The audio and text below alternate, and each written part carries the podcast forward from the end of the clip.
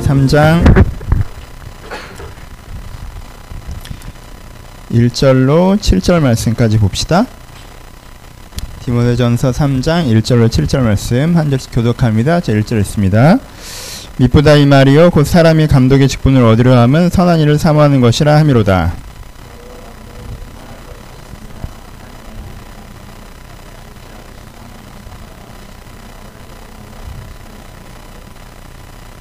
술을 즐기지 아니하며 구타하지 아니하며 오직 관용하며 다투지 아니하며 돈을 사랑하지 아니하며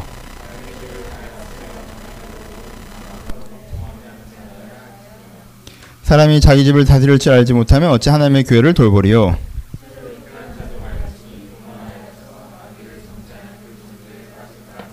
같이 읽겠습니다. 또 외인에게도 선한 증거를 얻은 자라 할지니 비방과 마귀 올무에 빠질까 염려하라. 아멘. 안녕하세요. 네, 오늘은 디모데전서 3장 말씀을 가지고 은혜를 좀 나누었으면 합니다. 아, 디모데전서를 공부하는데 기준이 세 가지라고 했어요. 첫 번째 뭐라고 했죠? 지금 디모데가 에베소 교회 디모데가 에베소 교회에서 목회하는데 그 전에 사역했던 바울이 잘못되고 있는 부분들을 좀 지적하면서 쓴 것이 권면하면서 쓴 것이 디모데전서라고 그랬어요. 그러니까 첫 번째로 뭘 생각해야 된다고 했죠? 그럼 에베소 교회에 무슨 문제가 있었는가를 먼저 생각해야 된다고 그랬죠? 그리고 두 번째가 디모데가 어떻게 잘못 대처했을까에 대한 생각이 필요하고 세 번째가 아 바울은 여기서 어떻게 조언했는가를 생각해 볼 필요가 있습니다. 그렇죠? 그럼 첫 번째, 이 본문을 보면서는 그럼 에베소 교회에 무슨 문제가 있었다고 상상해 볼 수 있겠습니까? 거기에 잘못된 지도자들이 세워졌다라는 거죠. 지도자를 세우는 기준이 잘못되어져서 거기에 잘못된 지도자들이 세워졌다라는 것을 볼 수가 있습니다. 그럼 어떤 지도자들이 세워졌을까요? 깊이 고민해보지 않아도 이전 설교로 좀 아실 수 있겠죠? 그렇죠? 좀 율법적이었던 사람들. 그렇죠? 그러니까 성경 지식이 많은 사람, 금욕적인 사람, 그리고 굉장히 사회 참여적인 사람, 그것만 가지고 지도자들이 세워졌을 것 같아요. 그러니 교회 문제가 생겼던 것 같습니다.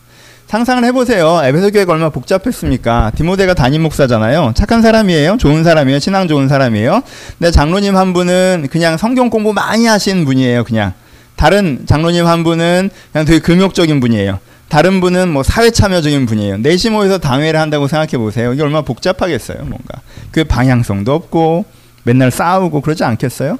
근데 디모데는 그 문제를 크게 해결하려고 하지 않았던 것 같아요. 왜요?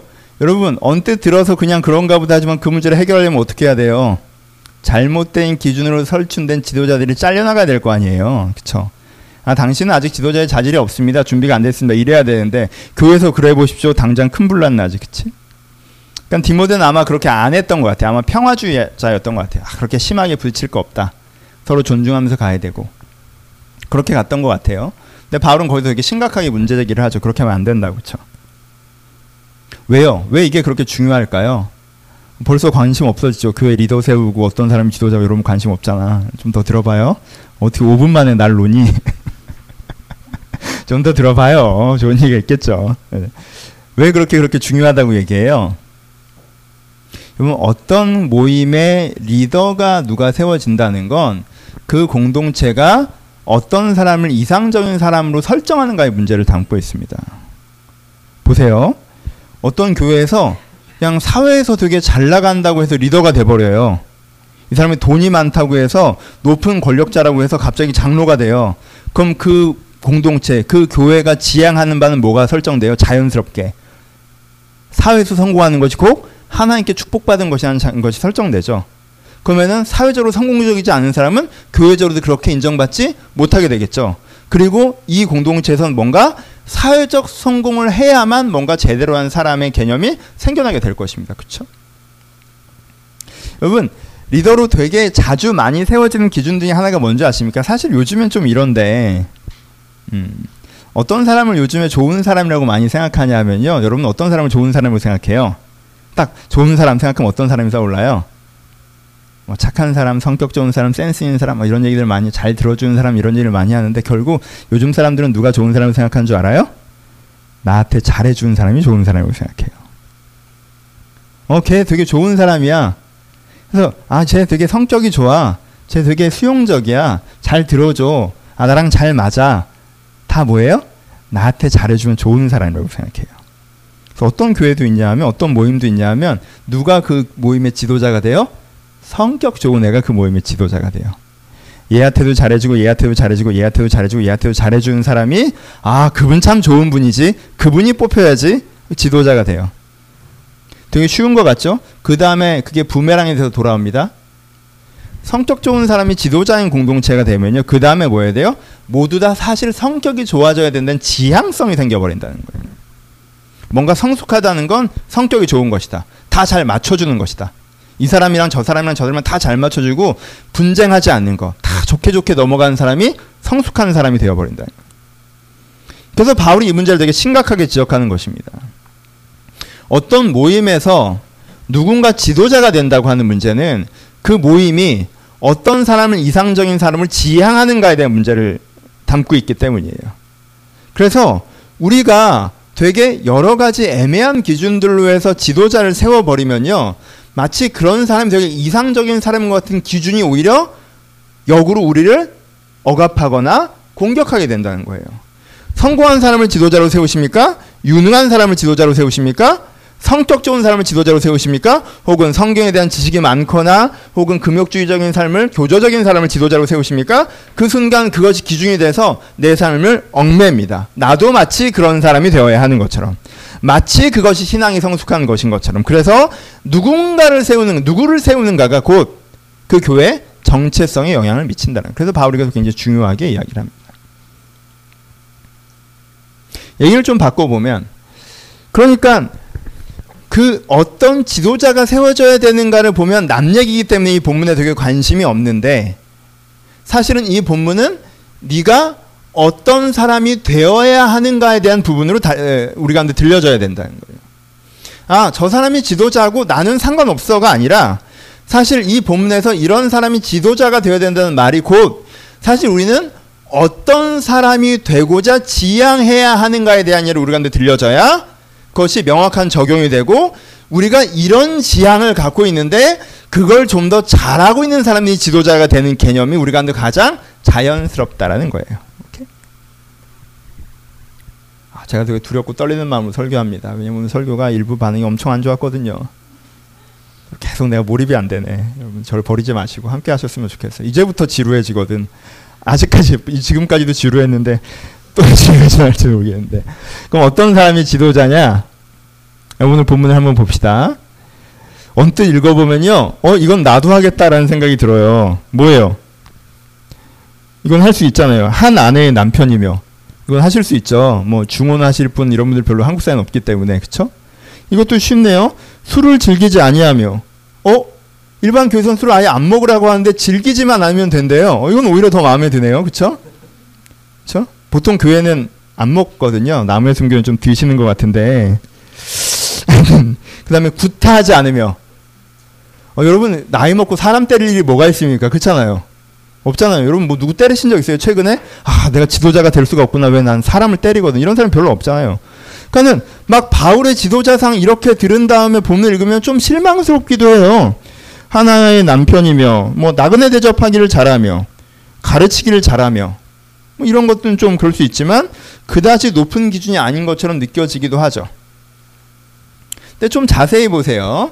자세히 보시면 우리는 눈에 많이 들어오는 게 긴 문장이 눈에 많이 들어와요. 그래서 술을 즐기지 않으면 이런 문장이 길게 많이 들어오는데 더 중요한 핵심은 가치적 단어가 담겠죠. 그걸 먼저 봐야 되실 것 같아요. 그럼 가치 단어에는 뭐가 있어요? 어떤 사람이 지도자가 돼야 된대요? 보시면 절제하며 신중하며 단정하며 관용하며 이게 가치 단어로 나와 있는 지도자상이에요. 그렇죠? 그러니까 이걸 먼저 해석하신 다음에 상황적 문장을 해석하시는 게 성경 본문을 해석하는데 순서가 맞습니다. 그렇죠? 그럼 뭐예요? 어, 이런 딱딱한 단어가 있나? 신중하고 단정하고 벌써 김보영 목사 아닌 것 같다는 표정을 짓지 마세요. 단정하고 그렇죠? 제가 신중해 보이지도 않고 단정해 보이지도 않잖아. 머리도 좀 다시 해야 되는데 별로 안 단정하죠. 오늘 특별히 단정하고 관용하고 절제하고 그렇죠? 이게 지도자상이래요. 딱 들을 때 느낌이 어때요? 어, 나도 되게 그렇게 되고 싶다 이런 기분이 들어요? 어, 나도 좀 아, 신중하고 단정한 사람이고 싶은데 이런 생각 잘 안 들죠? 왠지 내 단어를 듣는 순간 좀 단추 목까지 채운 다음에 2대8 가름마하고 어, 형제님 오셨습니까? 약간 이런 이미지 생각나지 않아요? 조금 답답한 이미지, 부담스러운 이미지? 사실 이 단어들이 우리가 이렇게 매력이 없어요. 그래서 여러분, 여러분들이 성숙하셔서 단정하고 신중하고 절제하고 관용하는 사람이 되어야 됩니다라고 내가 오늘 설교를 해야 되는데 내가 지금 얼마나 어렵겠어. 그게 내 오늘의 어려움이야. 그렇죠? 그 단어가 우리가 이렇게 매력이 없다는 거예요. 그렇게 되고 싶지 않아요, 별로. 근데 그런 사람이 되고 싶어야 한다. 그런 사람이 지도자여야 한다고 지금 바울은 이야기하고 있어요. 그럼 단어로 좀 깊게 들어가 봅시다. 첫 번째, 신중한 게 뭡니까? 신중한 게. 선택하기에 오래 걸리는 결정장애가 신중한 거예요? 신중해. 아, 얘랑 사귈까? 아, 아니야. 얘는 이게 문제야. 아, 그래도 얘만한 애 없지 않을까? 아니야. 그래도 아닌 것 같아. 아, 어떡하지? 막 3개월 이러고 있어. 엄청 신중하죠. 아니죠. 이건 우유부단한 거죠. 이건 그냥 결정장애예요. 그렇죠? 그냥 결정장애예요. 어찌할 바를 몰라 하는 거. 그럼 신중하지 않아. 아, 저 사람 신중하지 않아라고 보통 얘기할 때 그런 또 어떤 걸 얘기하는 거? 이런 결정장애 얘기하는 거 그렇진 않죠. 뭐예요? 즉흥적으로 결정하는 거. 즉흥적으로 결정한다는 건 무엇입니까? 뭔가 결정할 때는 여러 가지를 고려해야 되는데, 어, 그래? 그럼 그렇게 해! 라고 해버리는 거. 한 가지만 염두하고 뭔가 결정하는 건 신중하지 못하다고 하는 거잖아요. 그쵸? 아, 조급해. 약간 이렇게 얘기하는 거란 말이에요. 그쵸? 그럼 신중하다는 건 뭐예요? 신중하다는 건. 바른 결정을 하는 걸 신중하다고 하는 거예요. 세 가지로 나눠서. 신중하려면 뭐가 필요해요? 첫 번째가 뭐가 필요하냐면요. 이 사람이 제대로 된 기준을 갖고 있어야 돼요. 여러분 결정장애는 신중한 게 아니에요. 왜요? 그 사람은 기준이 제대로 서 있지 않기 때문에 이랬다 저랬다 하는 거예요. 이런 기준을 쓰면 이렇고 저런 기준을 쓰면 저러니까 왔다 갔다 하는 거란 말이에요. 그렇죠? 그러니까 신중하면 첫 번째는 뭐냐면 이 사람이 무엇인가 결정하는데 지침이 될 바른 기준을 갖고 있는 거예요. 두 번째는 뭐예요? 기준은 바른데 상황 파악이 안 되는 사람은요 결정을 제대로 못 해요. 그렇죠? 바른 기준을 갖고 있고 두 번째 현재를 명확하게 통찰할 수 있어야 돼요. 그리고 세 번째 그럼 나는 무엇을 해야 되는가를 알고 있어야 돼요. 이 세 가지가 있어야 뭐가 돼요? 신중한 사람이 되는 거예요. 그래서 신중하다고 하는 건요 되게 멋있는 단어예요 사실. 아 저 사람 되게 신중해 라고 하는 건요 저 사람은 즉흥적으로 일부 지엽적으로 보고 판단하는 게 아니라 제대로 판단하는 사람이라고 얘기하는 거예요. 이 사람이 이게 잘못된 거, 이 사람 이게 잘못해요. 그래서 곧장 내가 화를 내요. 신중하지 않죠. 내가 그렇게 하는 게 맞나에 대한 검토가 안 되는 거죠. 어, 이 사람이 되게 마음에 들어요. 그래서 함께 하자고 결정했어요. 신중하지 않을 수 있어요. 이게 내가 이 사람과 함께 할 만한 상황과 검토가 안 됐을 수 있죠. 그렇죠? 신중하다는 건 뭐예요? 기준이 잡혀 있다는 거예요. 신중하다는 건 뭐예요? 파악이 잘 된다는 거예요. 신중하다는 건 내 한계, 무엇은 할 수 있고 무엇은 할 수 없다는 거에 대한 규정이 된다는 거예요. 이런 사람이 신중한 사람이에요. 이런 사람이 지도자가 돼야 돼요. 여러분들이 다 이런 사람이 돼야 돼요. 왜요? 여러분들이 자주 신중하지 않기 때문에 힘들어요. 신중하세요? 신중하지 않죠. 기준이 잘 안 잡혀요. 이럴 때는 갑자기 이런 기준 앞에서 내가 걔를 다시 보면 사람이 아니다. 이러다가 아 다르게 생각해보면 걔만 해도 없지 않나? 야 내가 여기서 이렇게 답답하게 이러고 있을 때가 아니야. 나 진짜 도전하고 나아가 그랬다 큰일 나지. 뭐가 안 잡혀 있어요? 기준이 안 잡혀 있어요. 그래 내가 도전적으로 살자 기준은 잡혔어요. 근데 지금은 도전할 타이밍이 아닌데 절벽에서 뛰죠. 왜? 통찰이 안 되니까. 자주 우리가 뭐 때문에 힘듭니까? 나의 신중하지 않은 판단 때문에 힘들어요. 그리고 누구 때문에 힘들어요? 신중하지 않은 판단을 하는 여러분들이 리더들 때문에 힘들죠. 그렇죠? 언제 되게 열받아요? 여러분들이 지도자에게 가장 열받을 때 중에 하나가 뭐예요? 그 사람이 제대로 된 판단을 하지 않을 때 그러면 아랫사람 엄청 힘들어요. 그렇잖아요. 그럼 여러분들이 조금 더 나이가 먹으면 리더 자리에 갈 텐데 결혼을 하면은 자녀에게 리더가 되고 남편에게 리더가 되고 아내에게 리더가 되는지 내가 잘 모르겠어요. 예? 내가 어딘가에서 리더가 되는데 직장 생활을 하면서 점점점 내 아랫사람이 들어오고 그럼 내가 어떤 사람이 돼야 된다는 거예요? 바른 판단을 할 수 있는 사람이 돼야 돼요. 그렇지 않으면 여러분 분명히 욕먹고 있을 거예요. 누군가에게. 그렇죠? 내가 욕했던 것처럼. 그럼 신중함은 무엇인가? 사실은 여러분들에게 가장 추구해야 될 선물 중에 하나예요. 신중함의 꿈이 있으셔야 됩니다. 내가 바른 기준을 가지고 바른 통장을 가지고 제, 통찰을 가지고 내가 지금 뭘 해야 될 걸 결정할 수 있는 게 나한테 굉장히 원하는 거여야 돼요. 두 번째는 뭘 얘기합니까? 단정한 걸 얘기합니다. 단정하다니. 어. 제가 단정해요? 안 단정해 보이죠? 누가 단정한가? 일단 성중이는 일단 나보다 안 단정하고 참 반갑네요. 그렇죠? 단정해 보이지 않고 규창이가 그래도 좀 오늘 되게 빨간색 단정한 머리, 안경 딱 단정해 보이는데. 단정하단 말은 요즘 외모에만 쓰죠, 그렇죠? 단정할 때는 외모에 많이 써요, 그렇죠? 근데 단정한 외모라는 말 자체의 의미는 조금 단, 잡혀 있습니다. 단정하지 않은 건 뭐예요? 어, 쟤는 좀 단정하지 않아라고 하는 건 과도하게 큰 옷을 입었거나, 그렇죠? 과도하게 작은 옷을 입었거나, 그렇죠? 어떤 부분이 웃긴 거야? 예? 예? 과도하게 머리가 길거나, 그렇죠? 여러분 제가 지금 머리가 좀 안 잘라서 좀 안 단정해 보이는 거예요. 저 여기서 하면 좀 단정해 보여요. 복장 자체는 단정하잖아, 그렇지? 과도하게 짧아도 조금은 안 단정. 제 외모를 갖고 지금 평가하지 마세요. 제 오늘 그런 시간이 아니에요. 이스라 그런 시간이 아니에요. 과도하게 머리를 너무 짧게만 가까이 그렇게 단정해 보이지 않죠? 그 적당한 길이가 있다는 거 그렇죠? 그건 단정한 건 뭐예요? 단정한 건 보여지는 거에 대한 거예요. 근데 적절함에 대한 거예요. 단정함은 뭘 얘기하냐면요. 바른 판단에 따른 행동을 얘기해요. 우리는 외모에만 이 단어를 찾고 쓰지만 단정한 모습은 외모가 아니라 그 사람의 삶에 적용한다면 그 사람이 해야 될 행동을 해야 될 만큼 하고 있을 때 저 사람 참 단정하다고 얘기하는 거예요. 일 중독에 미쳐서 밤새서 막 하고 건강 관리 못하고 그럼 단정하지가 않은 거예요. 일을 안 하고 맨날 자고 이래도 단정하지가 않은 거예요. 사람한테 너무 의존해서 관계 중독이어도 그게 단정치 못한 거예요. 사람 신경 안 쓰고 자기 혼자 너무 이렇게 해서 단정하지가 않은 거예요. 바른 판단을 하면 그것을 다른 사람에게 보여질 만큼 삶에서 행동해내고 있는가가 단정함이에요. 그렇죠? 여러분 이것 때문에 힘드실 때 있죠? 나를 볼 때나 타인을 볼 때. 보세요. 판단은 제대로 돼요. 난 신중한 사람이야. 아, 이렇게 살아야 돼. 판단은 돼. 근데 내 판단대로 내가 행동을 못 해. 여러분 그 괴리감이 얼마나 힘드십니까? 그쵸 그리고 여러분들의 직장 상사가 되게 꼴배기 싫을 때 중에 하나가 뭔 줄 알아요? 말은 참 잘해. 그 판단이 맞기도 해. 나한테 하는 얘기가 맞아. 근데 지는 그렇게 안 해.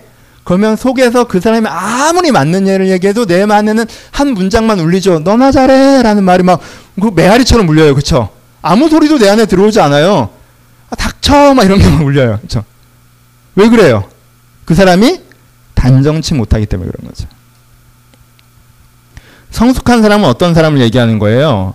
리더가 되는 사람은 어떤 사람을 얘기하는 거예요? 우리가 지향해야 되는 건 어떤 사람을 얘기하는 거예요? 내가 바른 판단을 한 이후에 거기에 걸맞는 바른 행동을 할 수 있는가에 대한 부분이에요. 세 번째는 좀 달라지죠? 관용을 얘기합니다. 어, 이건 관계적인 단어네요. 그쵸? 사실 두 가지만 있으면 되잖아요. 바른 판단을 하고 바른 행동을 할 수 있으면 이만한 사람이 어디 있어요. 그쵸? 바른 생각, 바른 행동이 있잖아요. 얼마나 성숙한 사람이에요. 근데 이 사람에게 한 가지를 첨언해요. 뭐, 관용을 얘기합니다. 기독교 재밌죠? 관용. 여러분 바른 생각, 바른 생각과 바른 행동을 하는 사람의 위험성은요 공격적이거나 평가적이 될 수 있습니다. 내가 똑바로 생각하고 내가 똑바로 행동하잖아요. 그러면요 이 사람은 타인에 대해서 자기만큼 못하는 타인을 평가하거나 폄하해요. 그렇죠? 근데 그러면요 해로운 사람이 돼요. 타인에게. 그러면 제가 되게 좋아하는 정치인이 유시민인데 유시민에 대한 옛날 평가가 그거였어요. 저렇게 맞는 말을 저렇게 싸가지 없이 하기도 어렵다라는 게 유시민에 대한 평가였어요. 저 사람 말이 다 맞아. 근데 듣고 있으면 기분이 나빠져. 왜? 공격적으로 들리니까. 이분이 요즘 음, 부드러워지셨어요. 전 팟캐스트 방송 열심히 듣고 있는데 근데도요. 약간 받으시면 딱 나와요. 저도 살짝 극과죠. 목사님이 날 위해서 해주는 말이라는 건다 알겠는데 기분이 나빠져. 왜요? 뭐가 부족해서 그래요? 관용이 부족해서 그래요. 관용이라는 건 뭐예요?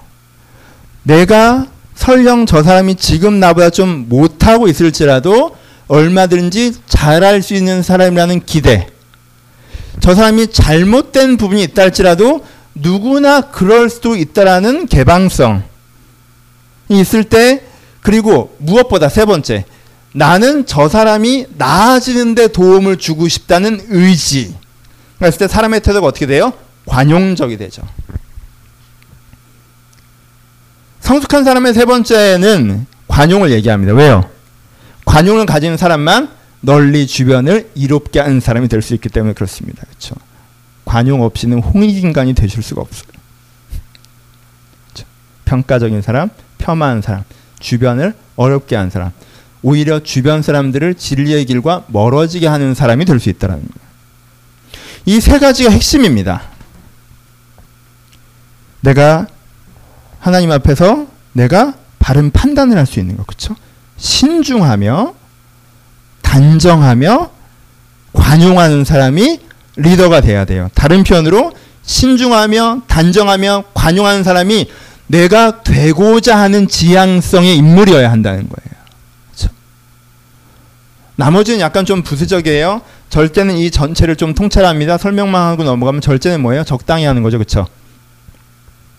운동을 너무 과하게 하는 것.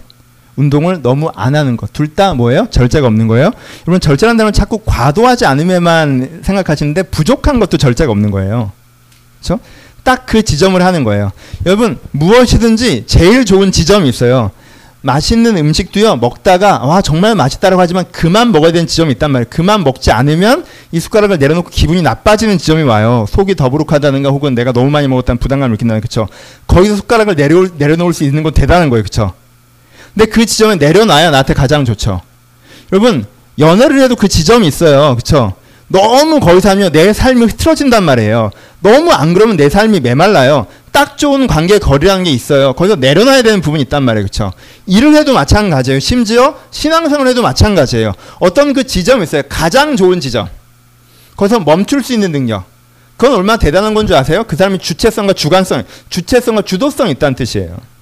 뭐에 매여서 일에 매여 있거나 관계에 매여 있거나 욕심에 매여 있거나 욕망에 매여 있지 않고 내가 내 인생의 주인이 되어서 나에게 가장 좋은 만큼을 나에게 공급할 수 있는 통제력과 통, 통제력 그러니까 내 자신에 대한 권력을 갖고 있다는 의미예요. 그렇죠? 주체적이란 뜻이에요. 이걸 이제 절제의 단어로 얘기해요. 나쁜 부분도 얘기하죠. 뭐 이렇게 뭐 그냥 봄내 나왔으니까 그래서 오늘은 설명을 좀 중심은 그걸로 잡으려 설명만 좀 하면 나쁜 건 뭘 얘기해요? 아까 얘기했죠. 술 취하지 않고 술을 즐기지 않고 그렇죠? 돈을 사랑하지 않고 구타하지 않고 이걸 얘기했어요. 연결시켜 봅시다. 이런 사람 어디 많이 나와요? 안녕하세요에 많이 나와요. 여기 있어요?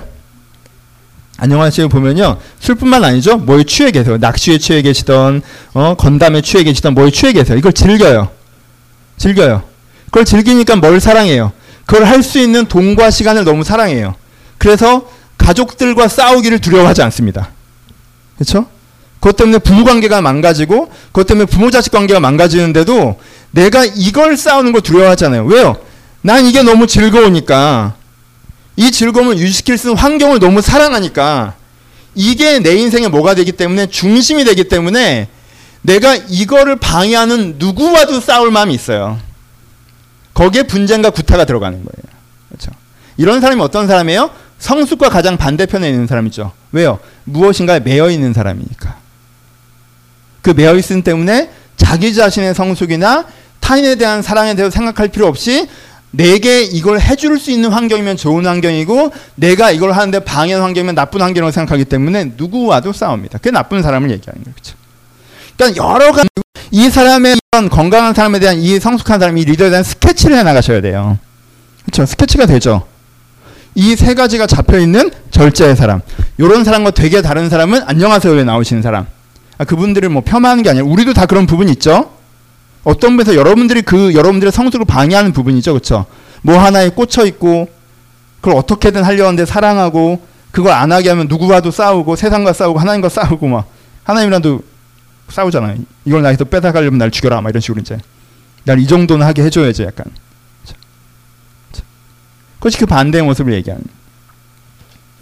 가족이 왜 중요합니까? 왜 한 아내의 남편이면니까 중요하고 왜 자녀들에게 존중받는 게 중요해요?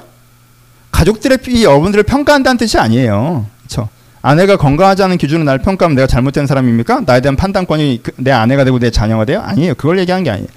내가 건강한 사람이면 그 영향성이 가장 먼저 드러나는 게 어디야? 가족이죠. 그러니까 진정성에 대한 거예요. 왜요? 저 사람이 정말 단정한 사람인지 저 사람이 신중한 사람인지 저 사람이 지금 관용하는 사람인지 멀리서 교회 공동체도 그 사람을 잘 알 수 있어요? 없어요? 없죠. 척할 수 있단 말이에요. 그럼 저 사람이 정말 그런 사람이 딱 드러나는 건 어디예요? 가장 가까운 관계에서 드러난다는 거예요. 저 사람 자체를. 그러니까 가족을 통해서 그걸 들여보라라고 얘기하는 거예요.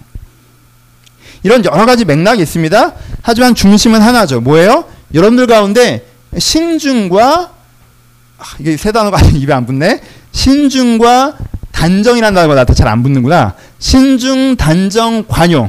그래서 절제된 삶이 나에게 딱 중심을 잡아줘야 되고 나에게 지향성이 돼야 거예요. 여러분, 전 이걸 과도하게 표현하면 정말 사단의 속임수라고까지 생각을 합니다. 뭐예요? 이 단어를 되게 답답하고 나쁜 단어인 것처럼 만든 거. 이 단어를 알 필요 없는 단어인 것처럼 만드는 거. 이 단어가 튀어나자마자 전 고지식하고 고리타분하고 그냥 부담스러운 얘기야라고 만든 거. 단어의 뜻이 다 교체돼 버린 거.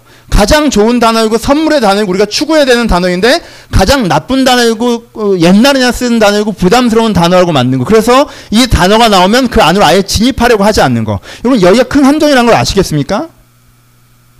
이 단어들이 우리 가운데 뭐가 돼야 돼요? 지향성이 돼야 돼요. 내가 그런 사람이 되고자 하는 마음이 생기셔야 합니다.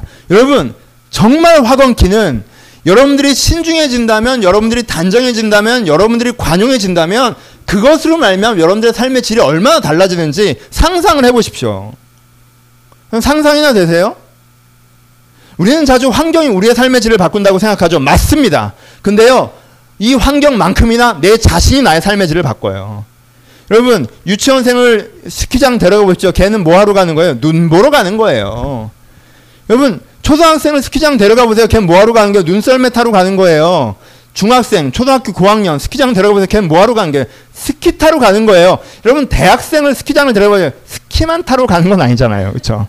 우리겐 그 이상이 있어요. 저처럼 나이 든 사람을 스키장에 데려가면 어휴 뼈 조심해야죠. 큰일 나는데요. 어떤 곳인가가 중요하지 않아요. 그 곳에 내가 어떤 사람으로 가는가가 되게 중요해요. 누군가에겐 축복의 장소이고 누군가에겐 그렇지 않은 거예요. 뭐에 따라서 내가 어떤 사람인가에 따라서 달라져요. 달라 보이고 인생 별거 없는 것 같고 세상 별거 아닌 것 같으세요? 혹시 유치원생인데 스키장 오지 않으셨어요? 5분 눈 봤더니 볼 거 없는 건 아닐까요? 정말 인생이 별거 아닐까요? 정말 세상에 별거 없을까요? 살아봐도 아무것도 아닌 건가요? 글쎄요. 내 안에 시야가 없는 거 아닐까요? 시선이 없는 거 아닐까요? 그만큼 볼 능력이 나에게 없는 건 아닐까요? 내가 너무 작은 사람이라 내가 아직 신중하지 못하고 관용하지 못하고 내가 저, 단정하지 않은 사람이기 때문에 제휴된 판단도 못하고 좋은 생각을 해도 행동을 내지 못하고 다른 사람들에게 내가 가시도치게 울기 때문에 삶을 살았는데 별거 아닌 것처럼 느껴진 건 아닐까요? 인생에 재미없는 것처럼 느껴진 건 아닐까요? 여기 아무것도 없는 것처럼 보이는 건 아닐까요? 여러분 삶을 느끼려면요. 인생을 누리려면요. 내가 어느 정도의 신중함과 단정함과 관용함이 있어야 삶과 더불어서 살아가는 기쁨을 알 수가 있는 거예요. 스키를 탈 줄 모르는데 스키장에 데려가 봐야 이 꿈이 여러분들 가운데 있으셔야 합니다. 결론부로 가면서 조금 다른 얘기를 해봅시다. 재미삼아 길게 얘기해보죠. 여러분 어떤 삶을 살고 싶으세요? 라고 얘기하면 사람들이 하는 단어들은 네 가지로 크게 묶을 수가 있어요. 요즘에 가장 많이 쓰는 단어는 뭐겠어요? 어떤 삶을 살고 싶어요? 70%는 안정적인 삶을 살고 싶다고 생각합니다. 그쵸? 아, 안정적이고 싶어요. 여러분 오해하지 마세요. 이게 나쁜 게 아니에요. 안정적이고 싶어요. 안정적이고 싶잖아요. 안정적이지 않다는 건 뭘 뜻해요? 내일을 두려워한다는 걸 뜻해요. 그게 불안정의 의미예요. 그럼 내일이 희망이 아니라 내일이 두려움이라는 것. 이건 삶의 큰 부담입니다. 마치 고대 사회처럼 오늘은 사냥을 해서 먹을 게 있지만 내일도 짐승을 잡을 수 있을까라는 부담감. 날씨가 안 좋아지고 있는데 그럼 일주일 안에 내 먹을 것은 다 떨어지는데 그 다음 주는 어떡하지라는 두려움. 내일이 희망이 아니라 내일이 두려움인 상태. 내가 취업을 할 수 있을까? 내가 결혼할 수 있을까? 내 안정적인 가정을 꾸릴 수 있을까? 내가 여기서 언제까지 일할 수 있을까? 그 다음에 내 삶은 어떻게 될까? 아, 내 자녀들이 이 거친 세상을 살아갈 수 있을까? 내 부모가 은퇴하면 내가 정도 도움이 돼야 될 텐데 내가 도움이 될 수 있을까? 저들은 인생의 준비가 되었나? 내일이 무섭죠.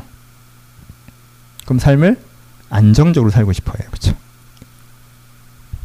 두 번째, 어떤 삶을 살고 싶으세요? 하면요. 요즘엔 많이 안 하는데 80년대 후반, 90년대 초반까지만 해도 누리는 삶을 살고 싶다는 얘기들을 많이 했어요. 내가 세상에 나와서 다 좀 가보고 다 좀 겪어보고 해야지. 스무 살 대학생, 요즘 대학생들은 안 그러지만 옛날 대학생들처럼 아 이제 내가 세상을 좀 누려보자, 겪어보자, 여행도 좀 다녀보고 연애 좀 해보고 세상 뭔지 좀 알아보자.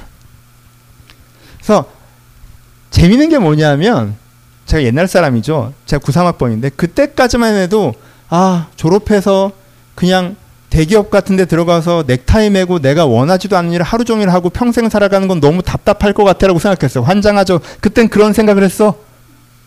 진짜 이상한 생각을 하지 않았어요. 지금 생각해보면. 근데 그때는 되게 많은 청년들이 그 생각을 했습니다. 가서 재미도 없는 일, 내가 원하지도 않는 일, 내, 내 어떤 적성과 취향에도 맞지 않은 일을 내가 평생을 앉아서 넥타이 메고 한단 말이야? 아, 난 그렇게 살고 싶지 않아. 난 뭔가 자유로운 삶, 난 뭔가 즐거운 삶, 내 적성에 맞는 일, 내가 즐거운 일, 내가 행복한 일, 이런 일 하고 싶어. 라는 세상을 누리는 거라고 생각했죠. 방랑의 누림, 여행을 다니고 싶다든가, 문화의 누림, 놀아보고 싶다든가, 혹은 사회의 누림, 뭔가 내가 성공하고 높은 곳에 올라가서 그 거기엔 뭐가 있는지 한번 어, 내가 돈도 많이 써보고 내가 권력도 한번 누려보는 사회의 누림이라든가 사회의 누림, 문화의 누림, 세상의 누림, 자연의 누림 어떤 누림이든 내가 좀 누려보고 싶다. 이 세상에 와서 못 누리고 가면 그 얼마나 불쌍한가라고 하는 게 두 번째였어요. 요즘 많이 없어졌죠. 왜요? 조금 누리려고 하다가 쭉 떨어지는 수가 있으니까 그렇죠? 무서운 세상이에요. 요즘은 생존형 사회를 살고 있죠. 근데 사람은 조금만 풍요로워지면 생존만 보장된 삶을 답답해합니다. 그렇죠? 누리고 싶어요. 세 번째, 어떤 삶을 살고 싶은가 해서 가장 자주 조언되는 건 이루는 삶이에요. 사람은요 무엇인가를 소비할 때 즐거움을 느끼기보다 무엇인가를 만들어낼 때 더 큰 즐거움을 느낍니다. 그렇죠? 소비자로 살고 싶지 않아요. 그럼 인생의 주인공이 아니고 세상의 주인공이 아닌 것 같아요. 내가 세상을 만들어가는 입장일 때 세상의 주인공인 것 같잖아요. 소속감이 생겨요. 그렇죠? 그런 세상을 누리는 걸로 생각하는 사람은 어때? 아, 세상을 이루는 걸로 생각하는 사람은 연구를 해서 이제까지 사람들이 알지 못한 걸 발견해든가 사업을 해서 이제까지 없었던 제품을 만들든가 아니면 내가 예술을 해서 이제까지 없었던 작품을 만들든가 혹은 내가 사회 참여를 해서 내가 이제까지 없었던 세상의 어떤 부분을 바꾸어내든가 그렇죠. 그래서 정치와 경제 그 권력적인 쪽으로 가든가 공직으로 가든가 아니면 내가 창업을 하든가 아니면 내가 예술을 하든가 내가 학문을 하든가 뭔가 내가 세상을 바꾸는 일을 하고 있다라고 하는 난 세상을 만들어가고 있는 사람이라는 그 소속감을 느끼는 것 이게 세 번째로 많이 조언되는 거예요. 하기 되게 어렵죠. 하지만 나와서 멘토분들은 조언하실 때는 네가 그렇게 이루고자 하는 삶을 살면 당연히 유능해지게 되고 돈과 명예와 생존은 따라온다라고 많이 말씀을 하시죠 뭐 그럴 수도 있고요. 네 번째 성경에서 얘기하는 건 뭐예요? 지금 오늘 얘기한 건 어떤 삶을 살아야 된다고 얘기해요? 안정적인 이, 누리는 이루는 도 중요하지만 어떤 삶이라고 오늘 얘기하는 거예요? 성숙함에 대해서 얘기하죠. 내가 더 나은 사람이 되는 거. 내가 더 나은 사람이 되어서 타인에게 선물이 되는 사람이 되는 거. 삶에서 어떤 삶을 살고 싶으냐라고 할 때는요. 아, 성숙한 삶을 살고 싶다라고 대답하는 것이 꼭 필요하다고 오늘 본문은 조언하는 것입니다. 여러분 오해하지 마세요. 두 가지 오해가 있어요. 하나는 문화적 오해예요. 어떤 사람은 이것을 문명의 진보로 생각합니다. 아까 얘기한 것처럼 고대 사회에는 생존에만 있었는데 이 재화가 축적되면서 어 누군가는 일을 하고 누군가는 쉬게 되잖아요. 그럼 나도 쉬고 싶다라고 하면서 소비 사회가 발생하기 시작했고 소비 사회가 발생하니까 소비가 풍요로워지면 뭔가 새로운 걸 만들어내자 하면서 그때 종교와 문화 같은 게 만들어지면서 신상도 만들고 쓸데없는 걸 만들기 시작한 거예요, 사람들이. 그리고 뭔가를 만들었잖아요. 그럼 거기가 가치를 부여하고 싶어 한다는 거죠. 그렇죠? 이게 문명의 진보이고 개인의 진보라고도 얘기하죠. 처음엔 먹고 살려고만 하다가 이제 살만하면 좀 놀고 놀다 보면 좀 의미 있는 아, 뭘, 놀다 보면 뭘 좀 만들어내고 싶고 만들었으면 그게 의미 있길 바라는 거죠. 그렇죠? 처음에 먹고 살려고 사업을 시작했다가 이제 돈 벌갖고 놀다가 이 회사가 좀 더 커지길 바라고 그 다음엔 이 회사가 좀 가치 있는 회사이길 바라고 약간 이런 식으로 간다는 거죠. 그렇죠? 맞는 말이기도 한데 좀 틀린 부분이 있어요. 이게 하부구조, 상부구조 개념이라고 한다면 아래와 위가 충돌하면 안 돼요. 그러니까 3번을 하다가 1번이 무너지면 1번으로 내려가야 돼요. 근데 어떤 사람은요, 의미 있는 일을 하기 위해서 자기 안정을 포기합니다. 그쵸? 어떤 사람은요, 누리기 위해서 자기 안정을 포기하기도 해요. 그쵸? 어떤 사람은 창조하기 위해서, 만들어내기 위해서 자기 누림도 포기하기도 하죠. 상하의 충돌이 벌어진다는 거예요. 그러니까 이게 아래가 기초고 위에는 그 위에 있는 거라고 얘기하는 건 맞지 않아요. 교회에서는 정반대 해석들을 하죠. 어떻게 해요? 설교하면서 가끔 이런 오해들 하시는 분이 하건 듣는 사람이 하건 여러분 안정된 삶을 이 게으른 삶을 깨고 약간 이런 안정된 건 나쁜 거다. 그렇죠? 안정되지 말고 하나님이 주신 옷 한 벌과 이렇게 어? 우리가 정말 순회 전도사처럼 불안정을 혹은 누리는 그 즐거움의 함정에 빠져 있지 말고 네가 주인공이 돼서 뭔가 이루려고 하지 말고 성숙하기만 해라. 그럼 이것도 오해예요. 이게 충돌합니까? 아, 충돌하지 않거든요. 충돌할 때가 있죠. 하지만 대부분의 경우는요. 대부분의 경우는 안정되고 누리면서 의미 있는 일을 이루는데 아니 내가 무엇인가를 이루어내는데 그게 의미 있기도 한 경우도 굉장히 많아요. 여러분들 머리에 약간 착시는 그런 것 같아요. 여러분 베드로가 정말 항상 고난받고 핍박받고 그러고 살았어요? 그럴 때가 있었죠, 그렇죠? 감옥에도 갇힌 적 있고 나중에 심각하게 돌아가셨고. 근데 평소에 어떻게 하셨어요? 월급 받으셨어요, 안 받으셨어요? 받으셨죠? 받으셨는데 어느 정도 받으셨어요? 베드로는 사모님 항상 모시고 다니셨어요. 그래서 사람들이 갖고 뭐라고 하는 거에서 바울이 뭐 그건 할 수 있다는 것들을 얘기한 부분도 있죠, 그렇죠? 뭐예요? 그냥 자기 가족이랑 교회에서 주는 지원금 갖고 이 교회 저 교회 많이 사역을 하고 다니셨어요. 가면 막 들어가면 막 들어가자마자 베드로 왔다 그러고 막 사람들이 돌 던졌어요? 아니죠. 베드로는 기본적으로 어디로 가나 그 지역에 있는 기독교인들한테 환영받았어요. 그렇죠? 베드로가 1차 전도자로 다닌 적은 많지 않고요. 베드로는 교회가 형성된 지역에 부흥시키거나 변화시키려는 간 적이 많았기 때문에 그럼 베드로의 삶의 질이 어때요? 안정적이지 않아요? 굉장히 불안정해요? 내일은 뭐 먹을까 이 걱정했어요? 베드로가 누리지 못했습니까? 어, 가족들이랑 같이 다녔는데 요즘에 가족들이랑 같이 해외 출장 가면 큰일 나는데 베드로는 같이 다녔는데 계속 그렇죠? 베드로가 뭔가 만들어내지 못했나요? 아니죠. 베드로가 많은 것들을 만들어냈죠. 거의 자부심도 느꼈을 거예요. 그렇죠? 그러면서 의미 있는 일을 했죠. 하지만 충돌할 땐 어떻게 해요? 여기가 중요하죠. 충돌할 땐 뭐 하는 거예요? 충돌할 땐 의미를 먼저 택했죠. 그러니까 오해하지 마세요. 교회 신앙하면 성숙만 생각하고 편하지도 않아야 되고 즐겁지도 않아야 되고 내 이름이 나타나면 안 되고 하, 막 주님의 이름만 이렇게 되는 것도 조금 오버예요. 그럼 베드로 이름 우리가 왜 하는데 제자 이 뭐 이렇게 우리가 알고 있어야지. 예? 이름도 빛도 없이 살아야 되면 바울 이름은 왜 알아야 돼요? 13번째 사도 뭐 이런 식으로 알아야 될 거 아니에요? 어 괜히 나쁜 사람 같다 13번이니까 교회에서는 13번 안 좋은 건데 하여튼 예? 포인트를 아시겠어요? 결론 냅시다. 그럼 두 가지 이야기를 합쳐보죠. 여러분, 전 여러분들이 이 시대에 살기 때문에 저도 마찬가지예요. 안정되고 싶은 삶에 대한 생각을 하면서 그에 대한 많은 계획을 할 수밖에 없어요. 그리고 하셔야 돼요. 어떻게 하면 안정될 수 있지? 라는 생각을 하면서요. 그러면은 안정된 삶에서 지금 내가 뭘 해야 될까? 이게 여러분들의 삶의 일부로 있죠. 그렇죠? 그 원이 분명히 있으셔야 돼요. 주님께서 인도해 주겠죠. 그러지 마. 그러지 마요. 어이, 하나님한테 떠넘기고 그래. 괜찮아요. 어떻게든 해주시겠지. 여러분, 그런 식으로 여러분들이 다 어떻게든 해주겠지. 줄을 서버리면 하나님 어떡해요. 괜찮아요. 내가 고민을 해야 되는 부분이 있어요. 두 번째, 누리시려고 하셔야 돼요. 너무 그렇게 막, 안정, 안정, 안정, 안정, 일, 일, 일, 일. 돈 벌고, 돈 벌고, 모으고, 모으고, 이렇게만 하지 마시고, 여러분들 쉼을 주세요. 삶은 누림이 필요해요. 누리셔야 돼요. 괜찮아요. 여러분들 나이 때 누릴 수 있는 게 있잖아요. 누려야 하는 게 있고요. 누리시는 게 필요해요. 누림의 원을 포기하지 마세요. 여러분 성취의 원도 포기하지 마십시오. 그냥 안정되고 누리면 되지 뭐. 직장 가서 돈 벌고 갖고 놀면 이게 인생이다. 이게 돼요? 좀 허무하죠. 그렇게 좀 하다 보면 허무해요. 그 다음에는 내가 뭘 이루어내는가에 대한 의미도 있어요. 그 원도 분명히 있단 말이에요. 근데 제가 얘기하는 건요, 이 세 가지 원을 지워버리고 성숙의 원을 그리라는 얘기가 아니에요. 여러분들에게 이세 가지 원이 있는데 성숙의 원만 없지 않냐고 물어보는 거예요. 성숙의 원이 있으십니까? 내가 안정되고 싶어서 무슨 계획을 세우는 것처럼 내가 성숙하고 싶어서 무슨 계획을 세우는 게 있으시냐는 거예요.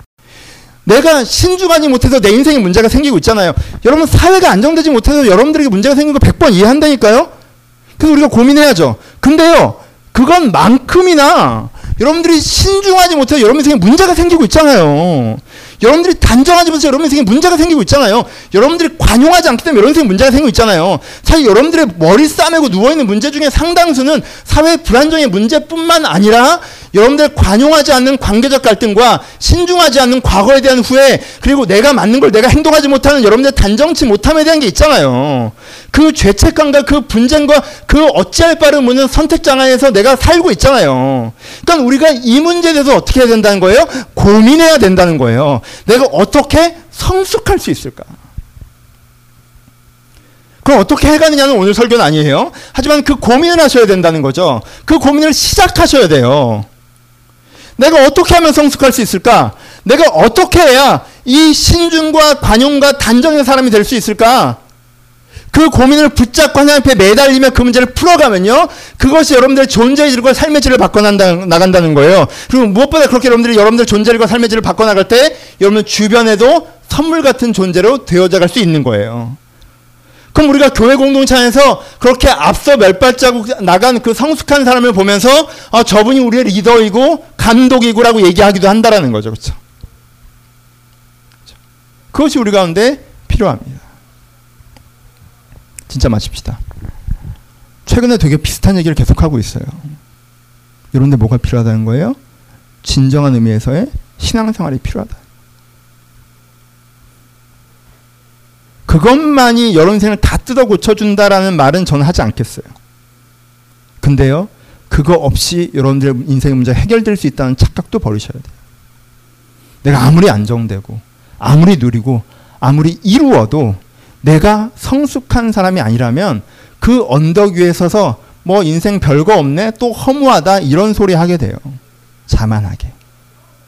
거기에 인생에 별거 없는 것처럼 보이는 이유는, 거기에 허무한 것처럼 보이는 이유는 인생 자체가 험하기 때문이 아니라 아직 여러분들이 인생을 바라볼 수 있을 만큼의 나이, 성숙이 부족하기 때문이기도 합니다. 그러하니 여러분의 삶의 원 중에 하나를 더 그려 넣으셔서 굉장히 좀 중요하게 안정과 누림만큼이나 이룸만큼이나 하나님 내가 성숙하길 바랍니다. 내가 하나님을 닮아가는 사람이길 바랍니다. 내가 성장하길 바랍니다. 이런 소망을 가지고 여러분들의 내면을 한 땀 한 땀 만들어 가시기를 주님의 이름으로 축원합니다. 같이 기도하시겠습니다.